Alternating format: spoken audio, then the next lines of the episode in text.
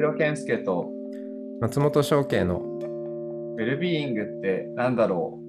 う？この番組は良い習慣があなたの暮らしを整えるネストの提供でお送りします。良い生活習慣を始めたいと思っても一人だとなかなか続かないもの、ネストに参加して心や体を整える習慣化を始めてみませんか？詳しくは概要欄にあるウェブサイトをご覧ください。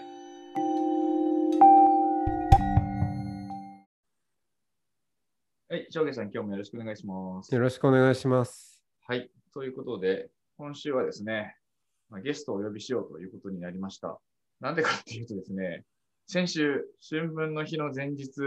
で、翔慶さんと春分について話そうかって言ったら、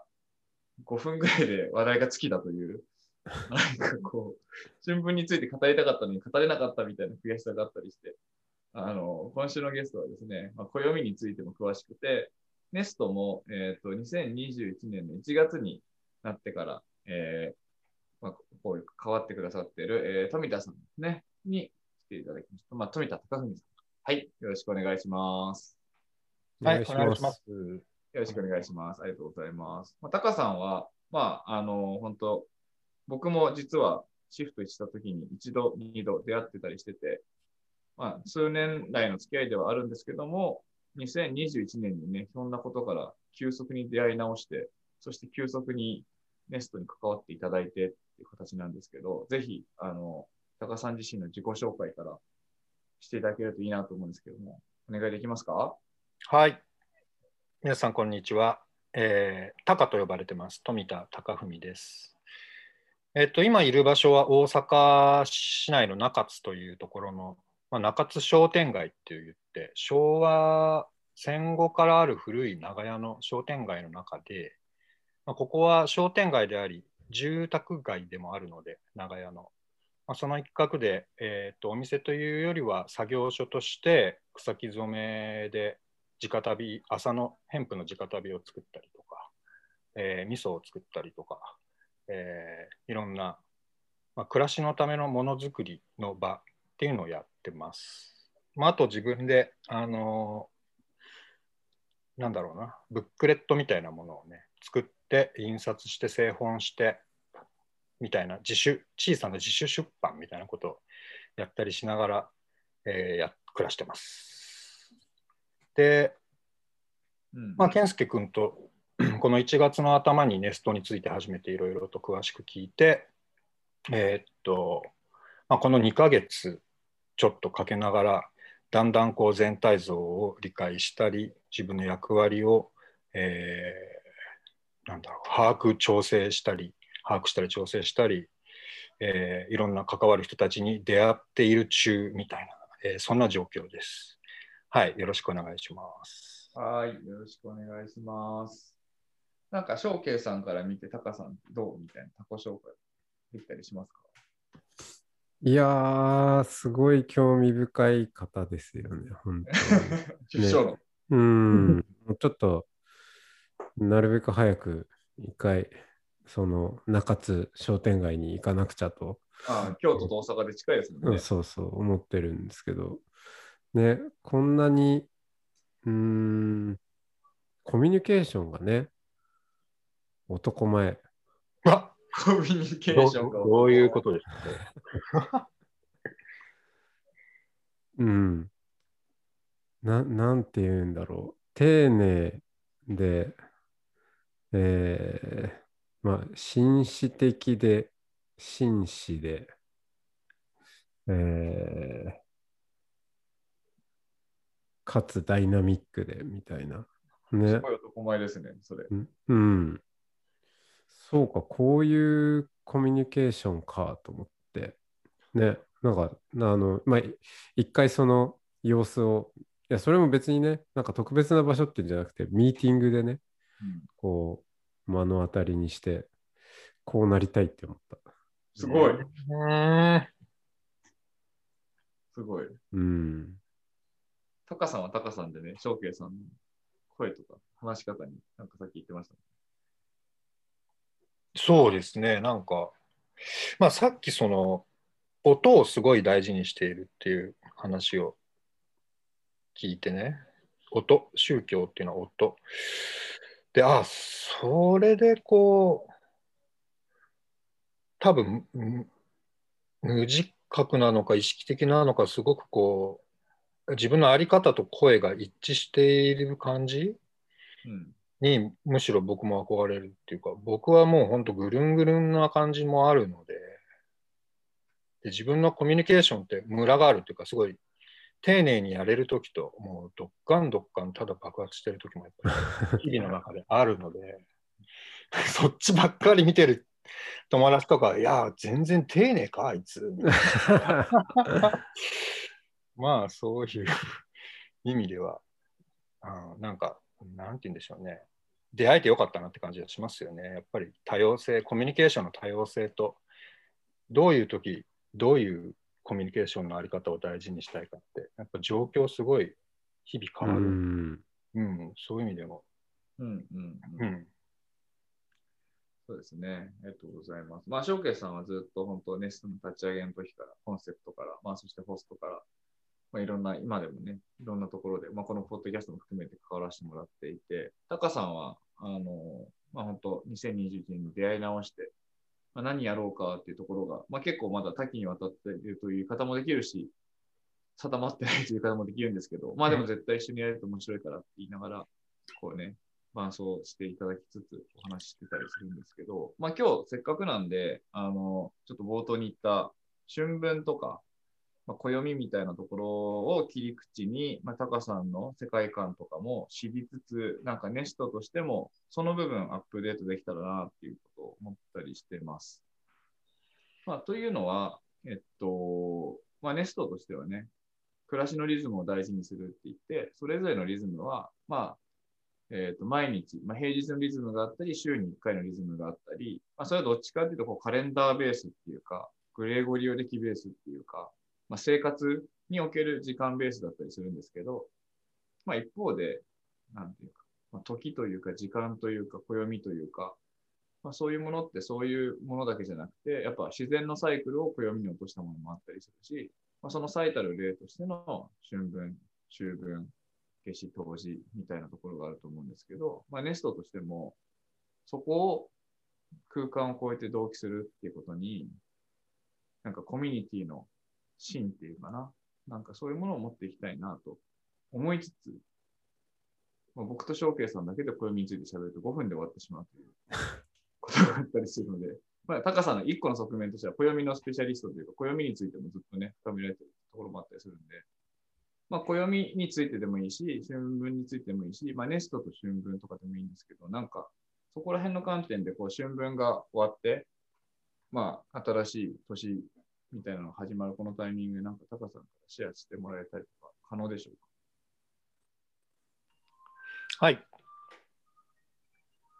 えー、っとですね、まあ、暦と、まあ、時って話がね、先ほどあったけど、うん。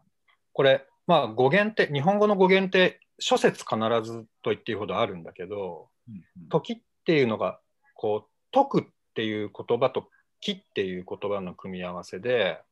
解くっていうのは解けるとか、動くとか、流れるみたいな、なんかこう、流動的なもののことを表すんだけど、うん木っていうのがその節目みたいな。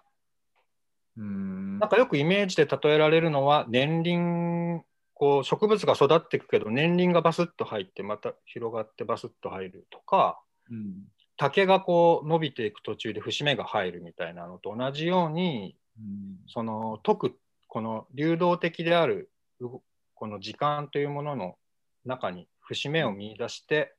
いくっていうのが時を読むっていうんだよね。う。うんん。うん、だからその、まあ、新月満月上限下限っていうのを読んだり、うん。うん、まあ朝昼夕夜って言うけどさ昔はアヒルっていうじふうに言ってたんだってね朝と昼ミックスでアヒルっていうざっくりした時間帯があったりとか、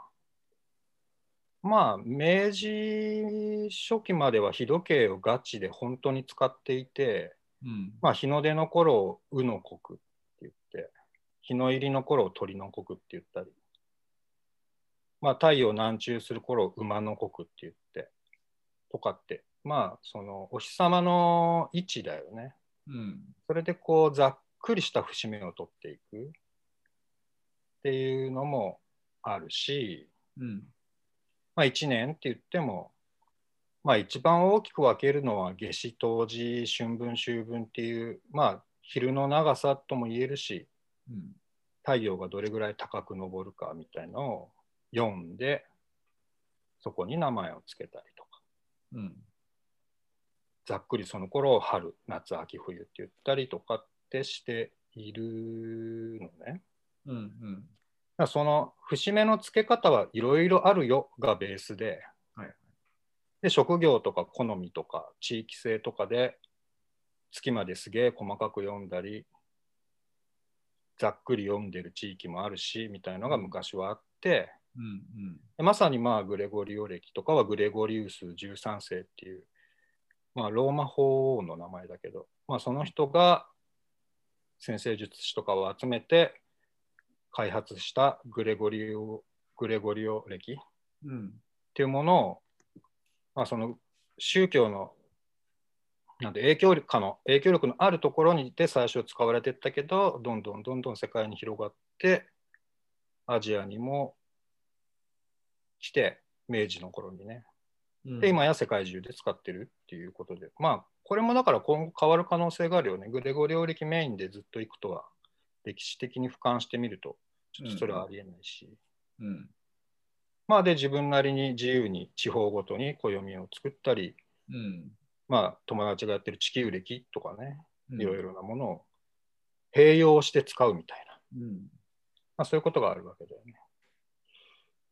うん。だ暦っていうのは暦で、子っていうのがお日様のことで、お日様を読むっていう行為自体が暦って言われてるから、うん。うん。まあ読み手である自分があそのそれぞれで使い分けてうん。並行していくつかの暦を使ってお日様との関係とかあれから何日経ったとかあそこまであと何日とかを読んでいるのがいいんじゃないみたいなそういう、うん。うんまあ、あり方の進めみたいな暦的に生きようみたいな、はい読み手であろうみたいな五感を使って読んでいこうみたいなそういう感じみたいですよ。いやー、どうですか、翔平さん。いやー、全然できてない。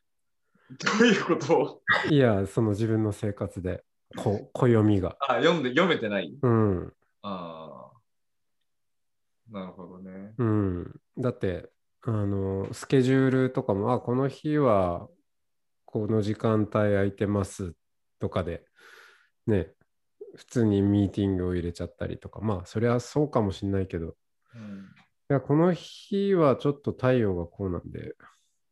こうしましょうとか、うん。うん。まあ、春分だからこうしようとかでも、まあ、ほとんどないもんね。うん。うん。ううん。ん。なんか、そういう意味だと僕さっきタカさんが言った時の話は結構面白いなと思ってて、まあ、要は溶けてる時、溶けてる時と、まあ、なんか気、気役っていうか、なんか何か固める時みたいな話だと思ったんですけど、なんかそれがグレゴリー期であれ、まあその太陽の位置であれ、僕今なんか昨日、それこそネスのリズムの、こうなんていうのかな、中身とかをホストの人たちと喋った時に、やっぱり、例えばた、翔慶さんの掃除巡礼とかもそうなんですけど、やっぱ一週間に一回のリズムっていうものが、その人の人生における一週間というリズムの中で、どういうその木を作るのかっていうことをやっぱり意識しないと、ただ宙に浮いたコンテンツになっちゃうなって思ったんですよ。うん。要は日曜の朝7時に掃除をするということだけが宙に浮いてたら、なんかわかんないけど、まあ、要は何々教室と結構近い。なんかそこに、そこにそのコンテンツがある必然性が全体感としてなかったら、そういうリズムじゃないなってやっぱ思ってて。うん。なんかそのキットをして日曜日の朝7時に起きるから自分の1週間の日曜日にこうシャンとできるとか、ちょっと外に出れるとか、なんか、なんかちょっとこう公に対してコミュニケーションを取るっていうのが1週間に1回あるということが全体を通して意味があるみたいな意味でこうなんか締めるっていう感じがあるなと思って、なんかそうなってくるとリズムのルーティーンとかも中身がっていうよりかはそこにその行為があるということが前後のコンテクストにどう影響して何が締ま締まるのかとか何がこうチェックポイントになるのかみたいなのを、すごいリズムっていうものでは考えていく必要があるんだな、みたいなことをすごい実は昨日喋って気づいたんですよね。うん。なんかその話と今の時の木木の部分、まあ、と、と、さその翔慶さんが言ってる、スケジュールが空いてるからトロトロ溶けててどこでもいいよって言ってるところに対して、木として1週間に1回、ここでこういう風なモードになろうとか、毎日このモードになろうみたいにルーティンを作っていくっていうのが、自分の中に時を取り戻していく行為なのかなみたいなことをちょっと思ったりしましたね。うん。あの読むっていろんな意味があるよね。こう文字を読むとか、心を読むとか、なんか未来を読むとか。で、なんかお日柄選びっていう話だよね。さっきの翔慶さんの話を受けると、やっぱお日柄選びに使うみたいな使い方もやっぱりあって、うんこうね、なかなか難しいよね。その個人ができてるできてないっていう話になる手前にやっぱりシステムみたいな、今僕たちがこうあそうですよね。享受しているシステム上の限界みたいなところで言うとさ、やっぱりなんかこう、すごい、すっごいベタに言えば、うんその、なんだろう、多分翔慶さんが今使っているスケジュール帳やアプリの中に、うん二十四節気とか月の満ち欠けとか春分秋分のこととかが載ってるだけで多分直感的に選択がちょっと変わったりするんだと思うんですよ。能力っていうよりはなんか見えてるものが変わると、まあ、脳的に言うとレセプターができるって言いますよね。なんかうん。そこに意識があることでそこが判断基準に勝手になるみたいな。まあどっちでもいいんだったらここたまたま新月だからこっちにしませんみたいな、わかる。ね、少なくとも二者択一ぐらいまで話がいった後の根拠に意外と暦をその自然の暦が入ってくるっていうことが自然に起こるみたいなさ。うん。まあ、どっちでもいいって言われたらこっちにしようかなとかね。そういうのうんうんあるよね。うん。まあ、だからなんかそういう意味合いはあるよね。なんか春分を大事にして春分になんかイベントをやるとかっていう意味の一つは、なんかそういう、なんていうのかな。ただグレゴリオ歴だけを見ているとそれが悪いっていうんじゃなくてそれは人間社会が国際的に約束事をしていくにはなんか一個のそういううん。共通の日付があることの便利さっていうのはあるわけだけど、もちろん。うん、同時になんかそうやってお日柄選びをするときに人間以外の生態系とか自然界とか体にとっても影響のあるようなリズムを取ってみようかって思えるようななんかねそういう暦をちょっとずつ取り入れて分かち合えるとなんかお日柄の決まり方が変わってくるよね。そうなんですよ。なんか、やっぱこう、社会がね、その、グレゴリオ歴というか、まあ、Google カレンダーだけじゃないと思うけど、まあ、そういうものでこう進んでる。まあ、だからこそネストっていうのはむしろそっちに合わせてリズムを作ってるわけですけど、でも一方で、えっと、例えば家族とか会社の同僚とかが二十四節気とか、まあ、そういう季節の読みみたいな、暦の読みみたいなものが全然ないときに、一人でそれを読み続けるとか、一人でそこに感謝するとか、一人でそれを意識し続けるって、やっぱこう流されていっちゃうものがあったりするから、うん。どこかのこう共同体の中で、そういう暦の読み方っていうものをちゃんと大切にしてるっていうものに一部でも所属したりすると、そこの感覚って、やっぱ時ってね、これ多分、タカさんから聞いたと思うんだけど、そもそも時間ってそれこそ時の間だから、人間の合意形成の中で使うために、まあ、は発明されたものみたいなところもあると思うので、うん。なんかそういう時にこう、ネストのみんなで、まあそれに関わるか関わらないか自分でいいんだけど、今、春分だよとか、今二十四節気、新月だよ、満月だよみたいな、なんかそういうインフォメーションみたいなものが届いて、まあ、うん。みんながそれをレセプションしてるというか、受け取ってるっていう事実を感じられると、だんだんだんだんそこのセンスみたいなの開いていくような気はするし、なんかそういうところの時のとの付き合い方っていうものをネスト全体としては育んでいきたいな、みたいな思いはあったりしますよね。うん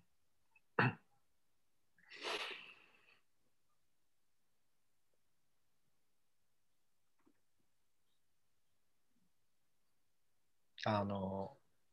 昔ね、日本に、あ、っていうか、大近江神宮かな？滋賀の近江神宮に時の、暦？ん？時の博物館っていうのがあるのかな？すごい古くからのいろんな時計があるんだけど、サイフォン式の水時計とかね、日時計とかね、でそこに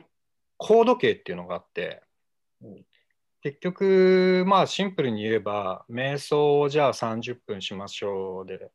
30分後にアラームが鳴るっていうのうん。が一つの例だとしたら、別の方法として30分ぐらいで消えるお香を焚いておく。そうすると、その香りで、あ、30あ、分。高度計ね。香りの時計ね。はいはい。うん、香りの時計ね。まあ、今で言う30分で香りが変わるようにしてあるとか、うーん。なんかそういうのもあったりして。それはいいですね。うん。目じゃないところ、目じゃなく耳じゃなく、香りで時間を感じるのは、やったことないし、アウェアネス力を問われそうですね。うん、そう。まあ、あと、やっぱりウグイスとかもさ、毎年泣く、泣き方忘れるんだって、あの上手な歌は、一回忘れちゃって、うん。泣き始めの頃って下手で、ちょっと声もあんま出ないのが、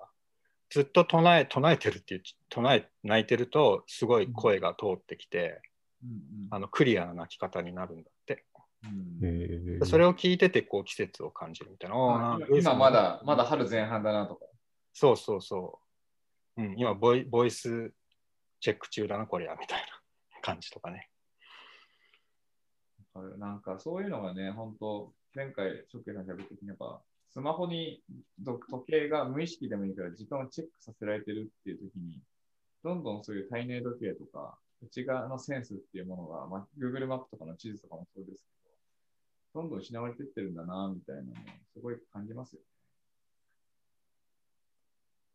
うん。ね、だからバランスだよね、やっぱり、あのーどっちのカレンダーがいいか、どっちの暦がいいかっていうのは結構、どっちの地図がいいかって言ってるのと一緒で、うん。やっぱり面積をしっかり表せる地図と、方角をしっかり表せる地図と違ったりさ、うん。なんかガソリンスタンドがいっぱい載ってるマップが必要な時もあれば、なんか自然の様子、川の流れとかがよくわかる地図がいい場合もあって、目的が違うから、うん。なんかやっぱ並行して取り入れていくっていうのがなんか今この過渡期の時代大事な気がするよね。なんかベストを選ぶっていうよりはさ。そうですね。ハイブリッドっていうかね。うん。なんか今思ったけど、その、最近時計も狂わないじゃないですか。例えばパソコンとか iPhone とか。うん。うん。で、まあ地図も、地図っつったら Google マップでしょとか、うん。なんかそのデファクトスタンダードでもうみんな同じものを見ているはず。まあカレンダーっつったら Google カレンダーで飛ばしとけばみんな調整できるでしょみたいな。ううんん。なんかそれがちょっと前まではそういえばみんな違うもの使ってて、あこういうふうにあなたはスケジュールを管理してたのねみたいな。なんか結構その人それぞれの独自性があったり、まあそもそも時計くる友達ん家に行ったらなんか壁の時計がね、10分とか15分とかずれてたりして、これ不便じゃないみたいな。あった。うん。ね、なんかそういうことってあるじゃないですか。なんかそういう、それがなくなっているな。みんな違うものを見ているはずなのにっていう、なんかその前提がなくなってしまったなっていう、なんかちょっと今一瞬空恐ろしい気持ちになりました。うん。うん。うん、なんか僕は結構そこに、そこ拾うと、うん、ツールの多様性と、うんを担保するのって結構やっぱ民主性、民主的なん、なんつうんだろうな。やっぱ落とされるものがあるっていうのは本当にあるよね。そういうデバイスを持ってない人がいっぱいいいるとか、文字を読めない人がいる。まあ単純にスマホを変えない人がいるとか、そういう人たちとの情報共有がどんどん落ちていったりとかうん。あと使えるけど苦手っていうものがどこまでその尊重されているかとか、うん。うん、意外とこうトップダウン的になってしまったりそれこそもうみんなが使ってるもんだと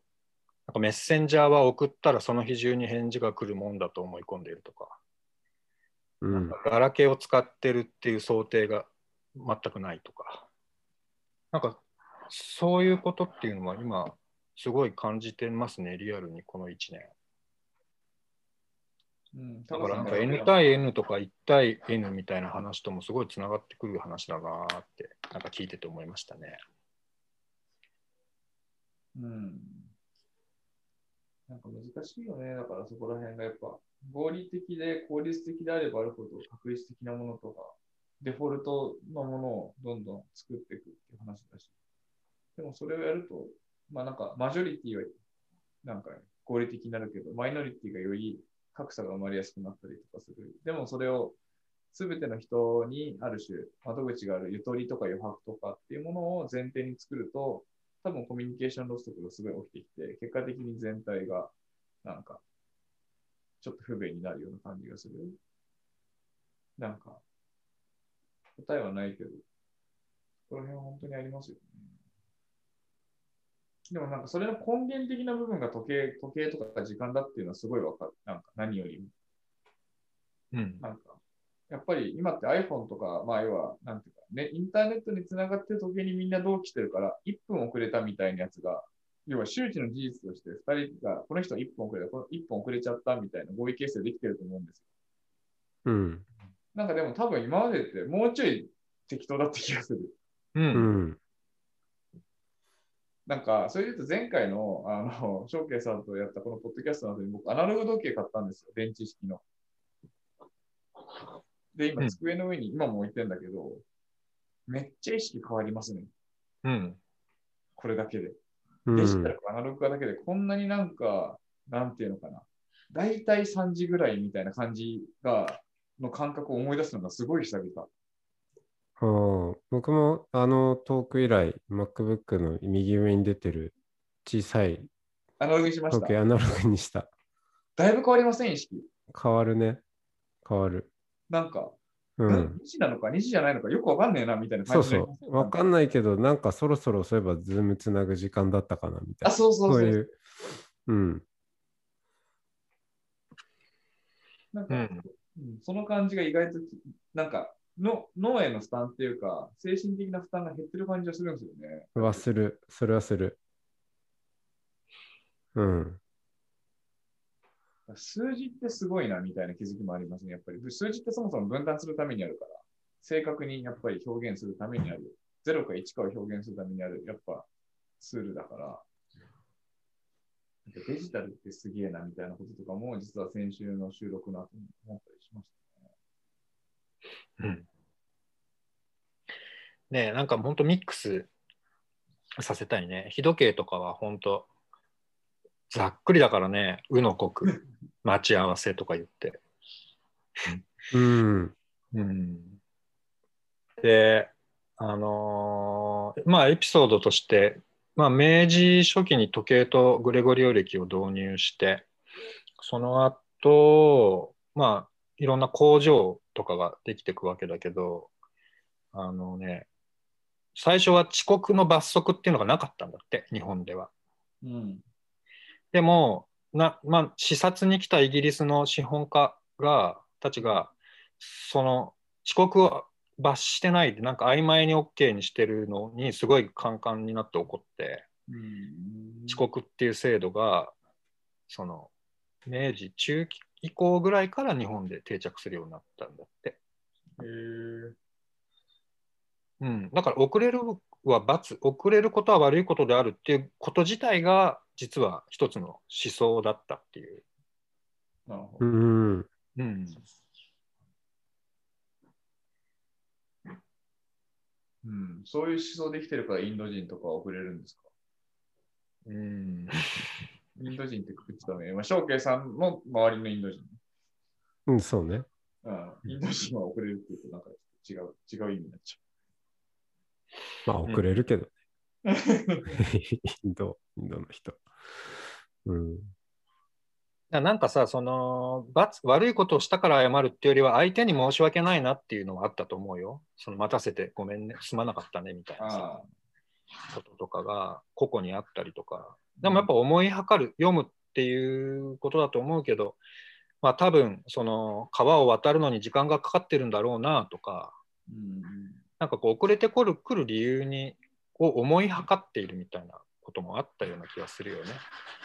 うん。だから、その確一的にすると、まあ、コミュニケーションとしてもこれは良くてこれは悪いみたいなのが分かりやすいから、コミュニケーションロス減るんだけど、でもやっぱり逆に丁寧じゃなくなっちゃったりするし、なんか A さんと B さんで会話してるつもりなのに、C っていう概念の持つ A さんと B さんがそれぞれが自分も他人もジャッジしてるっていうなんか関係性と、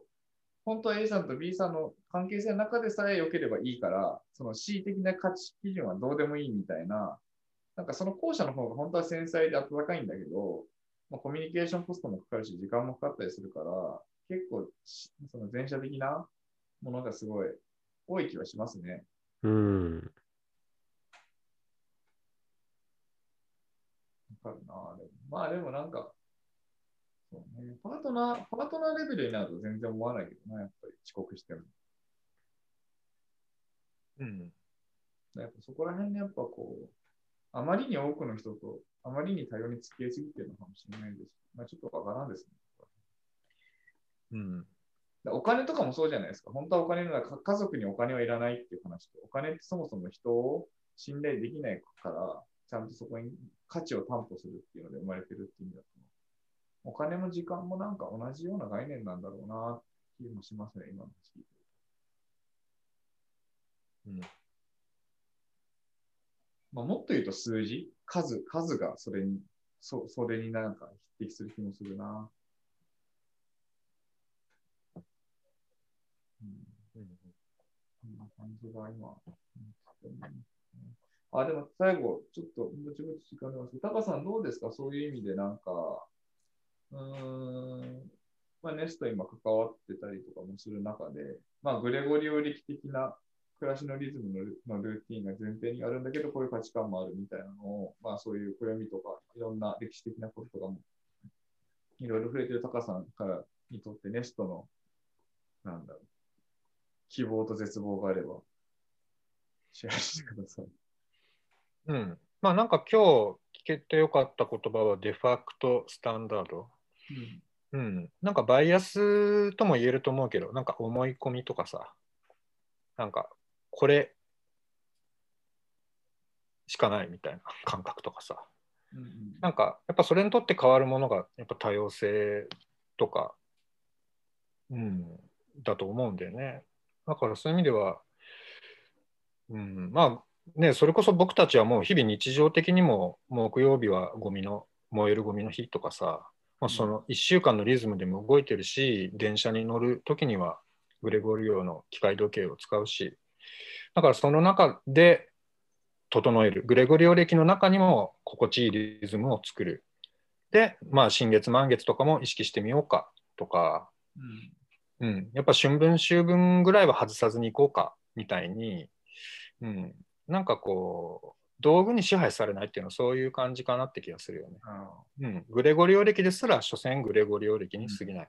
そんなにビビらなくて大丈夫みたいな。機械時計もそんなにビビらなくて大丈夫。道具だし、みたいな。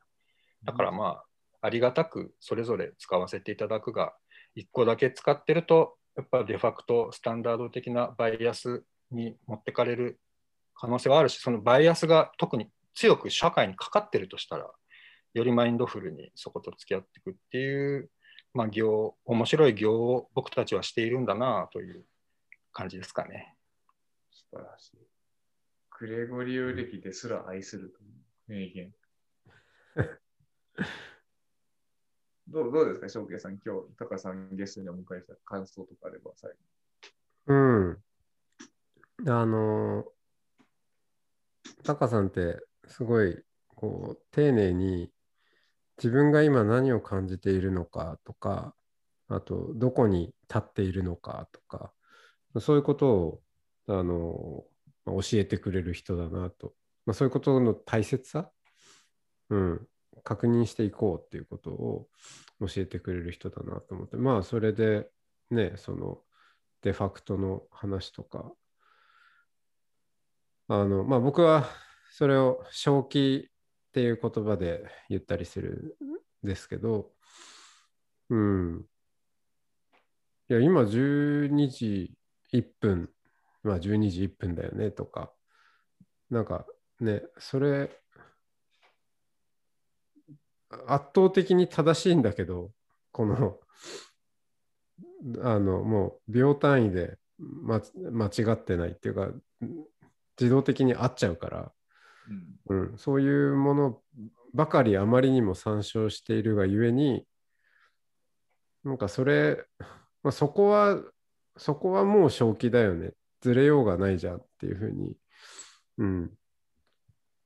になんかやってしまっていたなっていうことをうんちょっと、うん、思い出し、まあ乱暴でもあるし、それ結構、まあ、それによって自分自身がけなんか負担を感じていたような、うんううん。ん、すごく気がして、うん、正気を保つっていうのは、まあ、その僕がよく言うのは、まあ、右と左が、まあ、明らかに分かってればそこからの真ん中っていうのははっきり言えるけれどもでもまあ僕ら宇宙の端がどこか世界の果てがどこなのか分からない中でしかもそれが揺れ動きながら自分のど真ん中を探っていくような、まあ、それが中道じゃないかっていうことを言うんですね。うんうん。なんだけど、まあ、今日の話で言うと、右と左がはっきりしていれば真ん中はわかるけれどもっていうのもちょっと乱暴な話だったなと思って。ああ、いいですね。うん。その。真ん中は窮屈さみたいな話だよね。うん。そう。はそう右と左があまりにもはっきりして見えるときは、なんかまたちょっと別の時計だったら時計で、ずれた時計でもいいし、アナログ時計なのかわかんないけど、なんかそういう感覚も常に持っておくことが大事だななんていうことをちょっと今日は思いながら聞いてました。はい。ありがとうございます。まあ、ということでね、タカさんはネストチームの一員として、まあ、タカさんが喋ってますけど、こう、冥王星的ポジションでね、関わり続ける。まあ、こういう人がネストにいて、まあ、すごいその、なんていうんですか、そのそういう時間のとか、まあ、多様性とか、なんかそういうところに対しての見てるよみたいな部分を、一番遠くからでも、一番遅くからでも、まあ、見てるっていう、高さんみたいな存在がチームにいてくれるのは、すごい多様性と、なんか可能性と、いろんなものが広がっていくんで、本当に引き続きどうぞよろしくお願いします。はい。じゃあ、そんな感じで今日はおしまいしましょうか。はい。はいでは、ありがとうございました。ありがとうございました。はーい。ありがとうございます。